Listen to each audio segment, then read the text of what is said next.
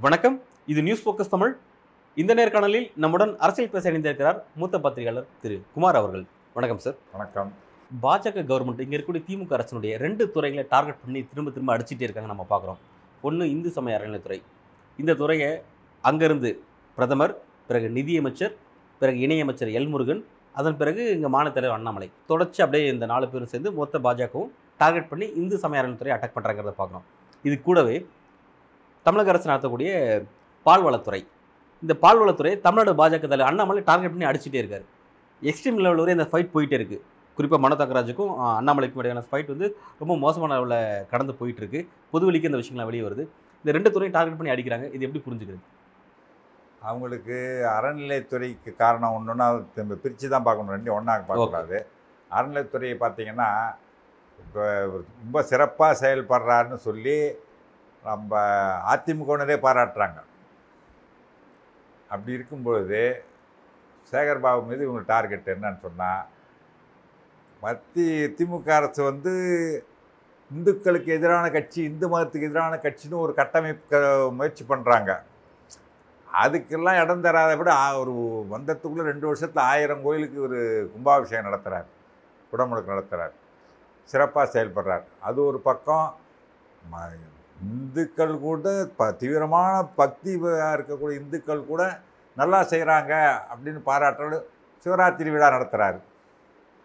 இந்த மாதிரிலாம் செய்யும்போது நல்ல பேர் வாங்கிட்டு திமுக அரசுக்கு ஒரு நல்ல பெயரை உருவாக்கக்கூடிய ஒரு சூழலை சேகர்பாபு உருவாக்குறார். நல்ல பேர் கிடைக்குது மக்கள்கிட்ட. சாமி கும்பிட்றவங்க கூட இந்த அரசு நல்லா செயல்படுதுன்னு சொல்கிற அளவுக்கு பாராட்டுறாங்க. அது பொறுக்கலை. இன்னொன்று, சேகர்பாபு வந்து அறநிலையத்துறை கோயில்களுக்கு சொந்தமான 5000 கோடி ரூபாய் மதிப்புள்ள நிலங்களை, சொத்துக்களெல்லாம் மீட்டிருக்கார். அதில் பெரும்பகுதி ஆக்கிரமித்தது யாருன்னா, இந்த பக்தி, நாங்கள் கோயிலை காப்பாற்ற போகிறோம், இந்து மதத்தை காப்பாற்ற போகிறோம் அப்படின்னு சொல்லிட்டு திரிகிற இந்த பாஜகவினர் தான். இப்போ இங்கே தான் எல்முருகன் ஒரு கேள்வி கேட்டுக்காரு. ஆக்கிரமிப்பு மீட்டுன்னு சொல்லியிருக்கேன், யார்கிட்ட மீட்டீங்க, அது என்ன ஆக்கிரமிப்பு நடந்துச்சு, வெள்ளை அறிக்கை வெளியிடுங்கன்னு சொல்லி கேட்குறாரு. யார் வெப்சைட்டில் இருக்க இவர் என்ன வெள்ளை அறிக்கை கேட்குறது? வெப்சைட்டில் யார்கிட்டேருந்து எவ்வளோ நிலத்தை விட்டாங்க, எத்தனை ஏக்கர், என்ன சர்வே நம்பர், எவ்வளோ ரூபாப்பா, அதோட மதிப்பு என்ன, கைட்லைன்ஸ் வேல்யூ என்ன, மார்க்கெட் வேல்யூ என்ன, எல்லாம் இருக்குது. இவங்க என்ன தனியாக வெள்ளை அறிக்கை கொடுக்க வேண்டிய? ஏங்க, இவர் வந்து ஏதோ சொத்து மதிப்பை வெளியிட போகிறேன்னு சொல்லிவிட்டு, சொத்து பட்டியலிட போகிறேன்னு சொல்லிட்டு வெப்சைட்டில் போட்டு எடுத்து வெளியிட தெரியுது. இதை போய் வெப்சைட்லேருந்து எடுத்து வெளியிட தெரியலையே, அவர் எடுத்து வெளியிட்டுட்டுமா கேட்குறேன். அறநிலையத்துறை இருக்குல்ல, அது என்னென்ன இது பண்ணுறாங்க எல்லாம் இருக்குது, அதை எடுத்து வெளியிட வேண்டியதானவங்க. அவர் என்ன வெள்ளை அறிக்கை கேட்குறது? அப்போ அந்த ஆக்கிரமிப்புகள்லாம் பாஜகலாம் செஞ்சுருக்காங்களா? பெரும்பகுதி பாஜக தான். எங்கள் கோயம்பேட்டில் 500-600 கோடி சொத்தை ஆட்டையை போட்டு வச்சுருந்தார் ஒரு பாஜகக்காரர் தான். நிறைய நிலங்கள் பாஜக தான் ஆட்டையை போட்டு வச்சுருக்காங்க. அது தங்களுக்கு எதிராக இருக்குதுன்னு தெரியாமலே அதுக்கு எதிராக இவங்க அமைச்சர்கள் பண்ணுறவங்க, அண்ணாமலை பண்ணுறவங்க கருத்து சொல்லிட்டு இருக்காங்க. தெரிஞ்சே போய் சொல்லுவானுங்க. அவங்களுக்கு என்ன வெளியிட்டு அம்பலப்பட்டாங்கன்னா அப்புறம் நாளைக்கு மக்கள் அவங்க நோக்கி கேள்வி கேட்பாங்களா? அதை பற்றி அது வெக்கமானமே கிடையாது. இந்த ஆளுநர் என்ன சொன்னார், சேம்பட்டில் குழந்தை திருமணமே நடக்கலை. ஆளுநர் வேறு, பிஜேபி வேறு கிடையாது, எல்லாம் ஒன்று தானே. தமிழ்நாட்டில் 2 தலைமை பாஜகவுக்கு, ஒன்று கமலாலயத்தில், இன்னொன்று வந்து ஆளுநர் மாளிகையில் ஆர்எஸ்எஸ் ரவி. அவர் என்ன சொன்னார், சிதம்பரத்தில் குழந்தை திருமணமே நடக்கலை, இந்த அரசு வேணும்னே வழக்கு போட்டு டார்ச்சர் பண்ணுது அப்படின்னு சொன்னார். அதுக்கான தொலைக்காட்சியில் வீடியோ வந்துச்சு, புகைப்படங்கள் வந்துச்சு. அந்த தொலைக்காட்சி யாருடைய? அது சன் டிவியோ கலைஞர் டிவியோ கிடையாது இல்லையா. பாஜகவுக்கு ஆதரவான ஒரு பெருமுதலாளியுடைய தொலைக்காட்சி தான் அது. அதில் தான் வந்தது. அப்போ வந்து அது தவறுன்றது உருவாச்சு இல்லையா. ஆளுநர் சொன்னது பொய், தவறில்லை, பொய்ன்னு சொல்லி உறுதியாச்சு இல்லை, ஆதாரத்தோடு வெளியாச்சு இல்லை. இந்த அதை பற்றி எதாவது கவலைப்பட்டார் அந்த ஆளுநர்? ஆமாம், நான் தவறாக தகவல் வந்து கிடைச்ச தகவல் தவறு, யாரையோ நம்பி நான் தவறாக தகவல் சொல்லிட்டேன், நான் வருத்தம் படுறேன் அப்படின்னு சொல்லணுமா வேண்டாமா? நியாயமான ஒரு ஆளாக இருந்தால், மனசில் நேர்மை இருந்தால், நேர்மையான ஒரு ஆளாக இருந்தால், உண்மை இருந்தால் சொல்லுமா வேண்டாமா? சொல்லணும். வாயை திறந்தாரா? அடுத்த பொய்க்கு போயிட்டார். அடுத்த பொய் என்ன, வடலூரில் போயிட்டு சனாதனத்தின் உச்ச நட்சத்திரம் வள்ளலார் அப்படின்னு மதமான பேய் விடியாதிருக்க வேண்டும்னாரு வள்ளலார் இல்லையா. அந்த கண்மூடி பழக்கமெல்லாம் மண்மூடி போக வேண்டும்னாரு. அப்படி பாடினவரை போய் சனாதனத்தின் உச்ச நட்சத்திரம் அப்படின்னு ஒரு பொய்யான அங்கே போய் பொய்யை சொல்லிட்டு வராரு. இவருக்கு என்ன தெரியும் வள்ளலாரை பற்றி? அப்புறம் வருவார் திடீர்னு திருக்குறளை வந்து தப்பு தப்பாக மொழிபெயர்த்துட்டாரு போப்பு அப்படின்றாரு. திருக்குறள் உனக்கு முதல்ல தமிழில் தெரியுமா உனக்கு? நான் ஒரு மொழிபெயர்ப்பை தப்புன்னு சொல்கிறேன். நான் ரெண்டு மொழியிலும் எனக்கு புலமை இருந்தால் தான் சொல்ல முடியும் இல்லையா? மூல நூல் என்ன? தமிழ். திருக்குறள் தமிழில் இருக்குது. அது உனக்கு தெரியுமா? படிக்க தெரியுமா? திக்காமல் திணறாமல் 4 திருக்குறள் படிக்க தெரியுமா? இருக்குது ஒரு திருக்குறள் படிக்க தெரியுமா? அதே தெரியாது. நீ வந்து தப்பு தப்பாக மொழிபெயர்த்தான்னு எப்படி சொல்கிற? கேட்பான்ல. அப்புறம் தமிழ்நாட்டு மக்களை முட்டாள் நினச்சிட்ருக்கார் அவர். சாதாரண மக்களை கேட்பாங்களா? கேட்க மாட்டாங்களாம். இவருக்கே தமிழ் தெரியாது, இவர் எப்படி அது இங்கிலீஷில் மொழிபெயர்த்து தப்புன்னு சொல்கிறாரு அப்படின்னு. இதனால் வந்து கொஞ்சம் கூட வெக்கமகனமே படுறது கிடையாது. எதுக்காகவும் என்ன வேணால் பொய்யை சொல்லிட்டு போவோம். அது உண்மை இல்லைன்னு நிரூபித்தாலும் அதை பற்றி அதுக்கு பதில் சொல்கிறது கிடையாது. நான் ஒன்று சொல்கிறேன்னா அது பொறுப்பேற்றுக்கணும். அந்த பொழப்பே கிடையாது. அண்ணாமலைக்கும் கிடையாது, ஆளுநருக்கும் கிடையாது, பிஜேபியில் யாருக்குமே கிடையாது. எவ்வளவோ ஏங்க ஒரு பதவியாக இருக்கிற அந்த எல் முருகன் அவரை பற்றி குறிப்பு கொடுக்குறாரு. அவர் கோவைன்னு கொடுக்கா கொங்கு நாடுன்னு கொடுத்துட்டு டைப்போகிராஃபிக் எரர்ன்றார. எப்படி டைப்பிடிக்குமே எரர் ஆகும்? அது கூட நீ பார்க்கலன்னா அப்போ ஒரு டைப்போகிராஃபிக் எரரில் ஒரு ஃபைல் வருது, கைது போட்டுருவே. உன்னை நம்பி எப்படி ஒரு அமைச்சர் பதவியை கொடுக்கறது? இவ்வளோ அலட்சியமாக இருக்கிற ஆள்கிட்ட உன்னுடைய பற்றிய குறிப்பையே நீ தவறாக போகிற வரைக்கும் நீ பார்த்துக்கிட்டு வேடிக்கை பார்த்துட்டு இருக்கிற, கவனிக்காமல் விட்றேன்னா உன்னை நம்பி இந்த அரசில் ஒரு துறையை கொடுத்தா நீ என்னத்தை பார்த்து கீழ்ச்சிட போகிற? கவனம் செலுத்துவாரா அவரே? தகுதியானவரா அமைச்சராக இருக்கிறதுக்கு? வேணும்னே பண்ணுறது. கொங்கு நாடுன்னு போடு. அதுக்கப்புறம் ஆதரவு பத்திரிகையில் தமிழ்நாடு 2ஆக பிரியுது உருவாகிறது கொங்கு நாடு அப்படி செய்தி வர வைக்கிறது. நாட்டு மக்கள் என்ன செய்கிறாங்கன்னு கொந்தளிச்சா வாய முடிகிறது டைப்போகிராஃபி யாருன்னு சொல்லிட்டு. இந்த மாதிரி தான் இவங்க பித்தலாட்டம் தான் இவங்க பொழப்பே. அரசியலில் தவறு செய்வாங்கங்க, கொஞ்சம் பொய் சொல்லுவாங்க, ஏக்கர் கணக்கில் சொல்லக்கூடாது. சொல்கிறது பூரா பொய்யா சொல்லிகிட்டு இருக்குது. ஓகே, இப்போ இந்த அறநிலைத்துறையை பாஜக தொடர்ச்சி டார்கெட் பண்ணி அடிச்சுட்டு இருக்கிறத நம்ம பார்க்குறோம். அந்த ஆக்கிரமிப்புக்குள்ளே பாஜக தான் சம்மந்தப்பட்டிருக்காங்க அப்படிங்கிறது ஃபேக்டாக இருக்குது. அப்படின்னும் போது அதுக்கு எதிராக அரசியல் செஞ்சு இந்த திமுக அரசு கெட்ட பேர் உருவாக்க பாஜக முயற்சி செய்யுது அப்படிங்கிறது நம்ம புரியுது. அப்படி இருக்கும்போது திமுக அரசு அந்த பாஜகவினர் அம்பலப்படுத்துறதுக்கு அந்த பட்டியலில் வெளியில்லாமல் ஏன் திமுக அரசு இதில் ரொம்ப அமைதியாக இருக்குது? இவங்களெல்லாம் ஒரு அண்ணாமலையெல்லாம் ஒரு பெருசாகவே எடுத்துக்கிறது கிடையாது. இல்லை, இந்த பிரச்சனை அண்ணாமலையோட நிற்கல, நிதியமைச்சர் நிர்மலாவோட போயிடுது. நிர்மலாவா பிறகு தெலுங்கானால அதுதான் இன்னைக்கு முதல்வர் சொல்லியிருக்காரு, பக்தி இருந்தால் பாராட்டணும், இது பகல் வேஷம், அதனால தான் வந்து குறை சொல்கிறாங்க அப்படி சொல்லியிருக்காரு. என்ன அதுக்கு நேற்று நிர்மலா சொல்லியிருக்காங்க, முதல்வர் பதில் சொல்லியிருக்காரு. அதுக்கு மேலேயும் திரும்ப வந்தாங்கன்னா நீ கோர்ட்டுக்கு போயேன். நான் என்ன சொல்கிறேன், அறநிலைத்துறை கோயிலை விட்டு வெளியேறணும்னு சொல்கிறேன். நீ ஆட்சி செய்கிற இதில் கூட்டணி ஆட்சி தானே இருக்காங்க எங்கே பாண்டிச்சேரியில். அந்த திருநள்ளாறு சனீஸ்வரன் கோயில் யார் கையில் இருக்குது?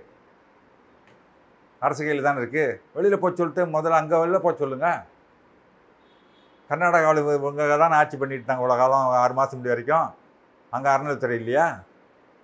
இந்த அறநிலைத்துறை ஒன்று திமுக வந்தால் உருவாக்குச்சு, சுதந்திரத்து முன்னாடியே உருவாக்குனது.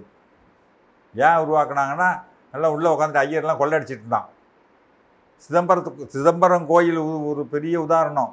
சிதம்பரம் கோயிலில் வந்து ஆண்டு வருமானம் 36,000 ரூபா 31,000 சொன்னாங்க. அரசு வந்து ஒரு 3-4 வருஷம் அரசு கையில் இருந்தால் அப்போ பார்த்தீங்கன்னு சொன்னால் எல்லா செலவும் போக 3 கோடிக்கு மேலே மிச்சம் கொடுத்துட்டு வந்தாங்க. 8 கோடி ரூபா மிச்சம் கொடுத்துட்டு வந்தாங்க டீச்சர்கள்ட்ட, எல்லா செலவும் போக. அப்போ யார் போய் கணக்கு எழுதுறா? யார் கொள்ளையடிக்கிறா அரசு கோயில் பணத்தை? கோயில் என்ன டீச்சர் அப்பவுண்ட் சொத்தா? அரசாங்கம் மன்னர்கள் கட்டினது தானே இல்லையா? மன்னர்கள் கட்டினது யாருக்கு சொந்தம்? மக்களுக்கு தானே சொந்தம். மக்களுக்கு சொந்தம். மக்கள் இதை யார் நிர்ணயிப்பா? அரசு தான் நிர்ணயிக்கணும். அதை உள்ளே பூந்துக்கிட்டு இந்த ஜெயலலிதா காலத்தில் அது இப்போ 2006 2011 முதல்வராக இருக்கும்போது வந்து கோர்ட்டில் போட்டு தீர்ப்பு வாங்கி உயர்நீதிமன்ற தீர்ப்பின்படி அரசு கையகப்படுத்துச்சு. அவங்க உச்சநீதிமன்றம் போனாங்க. அடுத்து ஜெயலலிதா ஆட்சி மாறி ஜெயலலிதா வந்து விட்டு கொடுத்துட்டாங்க நீட்சிதர்களுக்காக. இல்லைன்னா அந்த அங்கே வந்து கரெக்டாக வாதாடி இருந்தாங்கன்னா உச்சநீதிமன்றத்தில் அரசுக்கிட்டே இருந்திருக்கான் அந்த கோயில். அங்கே கொள்ளடிச்சிட்ருக்காங்க. அந்த அந்த குழந்தை திருமணம் நடப்பதற்கு காரணமே கொள்ளடிப்பதுக்கு வசதியாக தான். கோயிலுக்கு ஒரு 1000-1500 ஏக்கர் நிலம் இருக்குது, அதில் வருமானம் வருது. நிறைய கோயிலுக்கு திருமணம் பண்ண அது இதுன்னு ஏகப்பட்டது இருக்குது, இடம்லாம் இருக்குது, கடை வாடகைலாம் இருக்குது. அந்த வருமானத்தெல்லாம் வாங்கி எப்படி ஷேர் பண்ணுவாங்கன்னா, திருமணமானவர்களுக்கு ஆண்களுக்கு மட்டும்தான் அதில் ஷேர் உண்டு. அதுக்காக 12 வயசில் கல்யாணம் பண்ணி வச்சுருவானோ. 12 வயசு பொண்ணுக்கு என்ன பண்ணுவான், 8 வயசு பொண்ணு 10 வயசு பொண்ணு தான் கட்டி போய் கட்டி வைப்பான். அதனால தான் குழந்தை திருமணம் நடக்கிறதுக்கு காரணமே அவன் தான். அங்கே போய் தட்டேந்தலாம், கற்பூரம் காட்டி தட்டேந்தி காசு வசூல் பண்ணலாம், திருமணம் ஆனவன் தான். அதுக்காக 12 வயசில் கல்யாணம் பண்ணி வச்சுருவானோ. எங்கள் ஊர் தான் அது, எனக்கு நல்லா தெரியும். அந்த உண்மையை மறைச்சி ஒரு பொய்யை சொல்கிறார் ஆளுநர். அது பொய் என்பது நிரூபணமாகுது. அதன் பிறகு வாயை மூடிட்டு பேசாமல் இருக்கார், இன்னொரு பொய்யை சொல்கிறது. அதனால் இவங்க பொய் சொல்கிறதுக்கு அஞ்சாதவங்க. அவங்களுடைய சித்தாந்தம் என்னென்னா, ஒரு பொய்யை சொல்லு, 10 தடவை சொல்லு, 100 தடவை சொல்லு, 1000 தடவை சொல்லு, 10,000 தடவை சொல்லு, 1,00,000 தடவை சொல்லு, மக்கள் நம்புகிற வரைக்கும் அந்த பொய்யை சொல்லிக்கிட்டே இரு. கோயாபல்ஸ் பிரச்சாரம்ன்றது போய் இன்னொரு காலத்தில் பாஜக பிரச்சாரம்னு ஆகும். பொய் பிரச்சாரத்துக்கு கோயாபல்ஸ் பிரச்சாரம்பாங்க.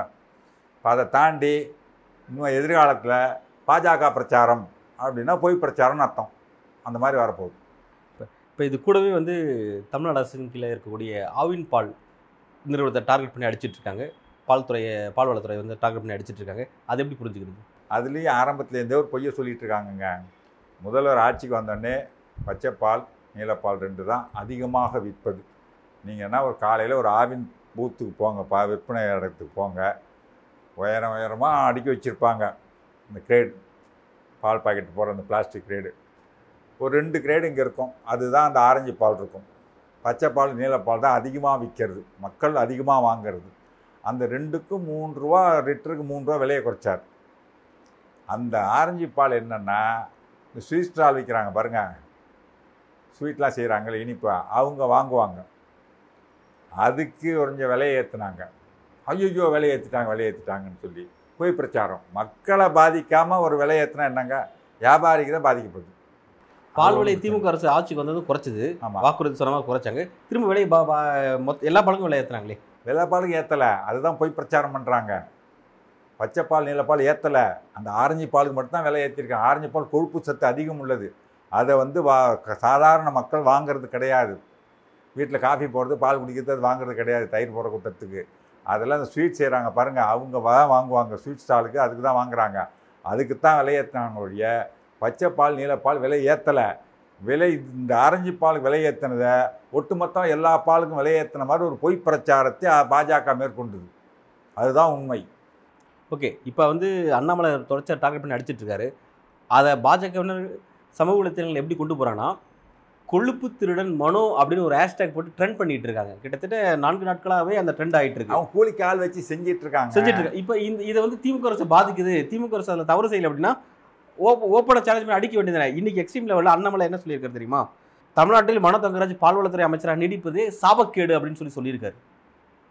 அண்ணாமலை சொல்கிறதெல்லாம் ஒரு பெரிய விஷயமா எடுத்துக்கிறது இல்லை, அவர் ஒரு காமெடி பீஸ் ஆகிட்டார். இல்லை சார், காமெடி பீஸ் எதுவோ, ஆனால் அவருக்குன்னு மீடியா வளர்ச்சிருக்கு. அவர் பேசுகிறது பல பேர் கேட்குறாங்க, மீடியாவில் போடுவாங்க. மீடியா தான் அவருக்கு, மீடியாவெல்லாம் வளர்ச்சிக்கிட்டு மீடியாவை வந்து கையில் வச்சுக்கிட்டு அதில் வந்து செய்தி போடுறாங்களே ஒழிய, மற்றபடி மக்கள்கிட்ட அண்ணாமலை சொல்கிறதுக்கெல்லாம் எந்த மரியாதையும் கிடையாது.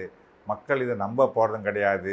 அப்படி மக்கள் நம்புகிறாங்க, அதனால் பாதிப்பு வருதுன்னு சொன்னால் முதலமைச்சரே பதில் சொல்லியிருப்பார். ஒரு நாளாவது அண்ணாமலைக்கு முதலமைச்சர் பதில் சொல்லியிருக்காரா பாருங்கள்? சொல்லலை. நேற்று மட்டும்தான் சொல்லியிருக்காரு. அண்ணாமலை சொல்லியிருந்தால் கவலைப்பட்டிருக்க மாட்டேன்னு தான் சொன்னார். நிர்மலா சீதாராமனே சொல்கிறதுனால பதில் சொல்ல வேண்டியிருக்குன்னு.